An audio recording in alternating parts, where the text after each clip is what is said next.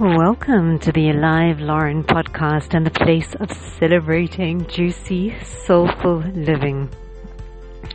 I came across Dr. Laura Markham a number of years ago when she spoke live and she gave a number of parenting workshops, um, like maybe an hour, an hour and a half, but oh my god, just so amazing, so practical, and she herself is a mom of two.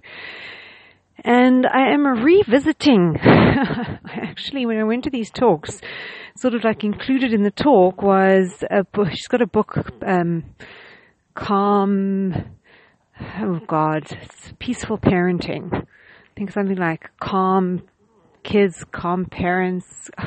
I just know it's Dr. Laura Markham and it's all about peaceful parenting. And the big thing with my revisit now, because I got one on sibling rivalry and one on general parenting, which is the first foundational one. But I'm revisiting this as my page a day in the morning, really around parenting myself.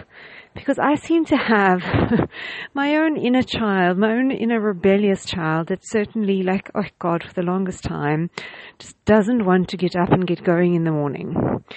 And I just love because I just find Dr. Laura Markham's principles so, so applicable to parenting my inner child, never mind outer children. Yo, because she's, I love, I just love the foundation is really all around connection. And that is the primary because when you have a, a quality connection in a relationship, then the other person is motivated to more like empowering constructive behavior because they don't want to damage the relationship. It's not because of threats or punishment or anything like that. It's actually for wanting to maintain the quality of the relationship.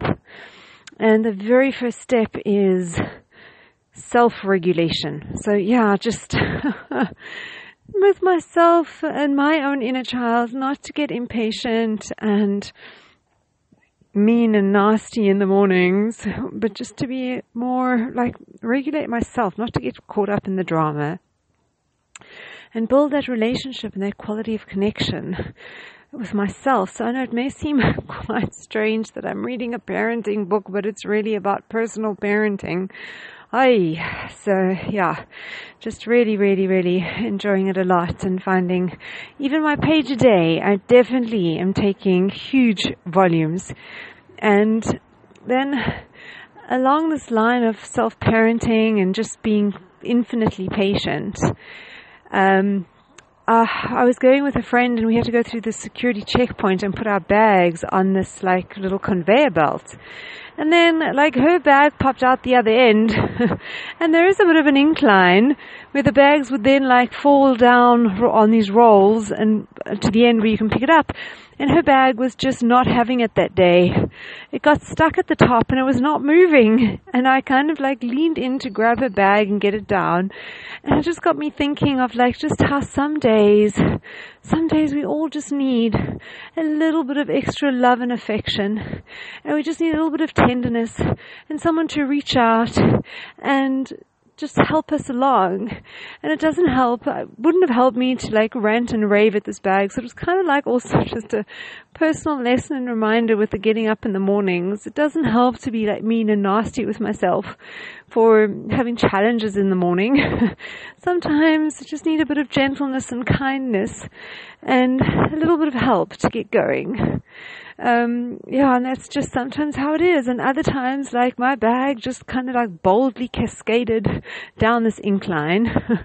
and other times, yeah, like we're just full of beans and life and independence and got this. And other times need a little bit of support and gentle tenderness. Ha.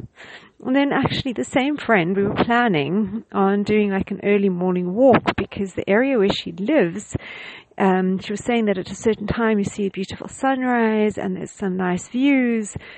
And there we were kind of planning. And then I was thinking to myself, oh, like Murphy's Law, you know, we plan and the day that we I am going to come, something will be like raining or it'll be misty or something. And then I just thought like I could witness so strongly my preference And Mickey's words came up for me again, Mickey Singer, and I just this line, either from a talk or his book, I think it may be from a talk where he said, The way I want it to be is the way it is. Like getting to a point where the way I want it to be is the way it is. Because then nothing can ever go wrong because you haven't defined what's right. And it's just like, wow, if you really like, oh, when I sit with that one, the way I want it to be is the way it is, then it actually reminds me of Patch Adams. When then, because in the movie, talks about him being like excessively happy. And that was a problem that the one lecturer had with him. And was actually a personal commitment he made to himself when he was in like a dark stages of depression and he tried to commit suicide as, as quite a like late teen. And he decided he's going to be not just happy, but excessively happy.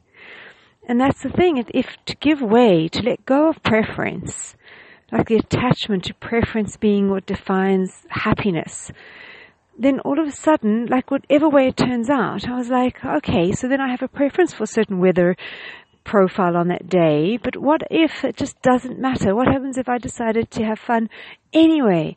Whether it rained, whether we got to walk, whether we didn't get to walk, whether it was misty, whether it was whatever it was, just to be happy, whichever way it is.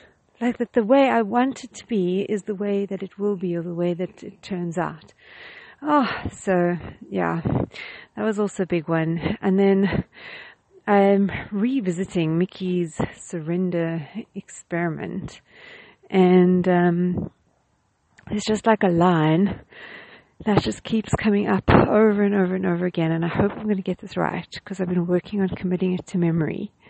And I think, think, think that it goes do, wait, wait, it starts with whatever, do whatever is placed in front of you with your full heart and soul, with no regard for personal reward. And do the work as if it were given to you by the universe itself because it was. Mm.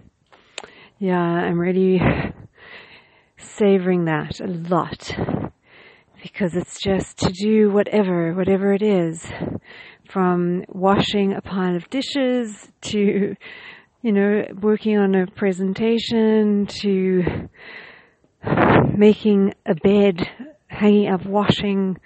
Like it, it really doesn't matter the scope of it. It's just to do whatever is put in front of you to the best. So I actually love that so much. I've been turning it also sometimes into a blessing where may you do whatever is put in front of you with all your heart and soul, with no regard for personal reward. And to may you do the work as if it were given to you by the universe itself because it was. Mm. Oh, so delicious. So on that gloriously delicious note, happy adventuring, precious soul, until we meet again.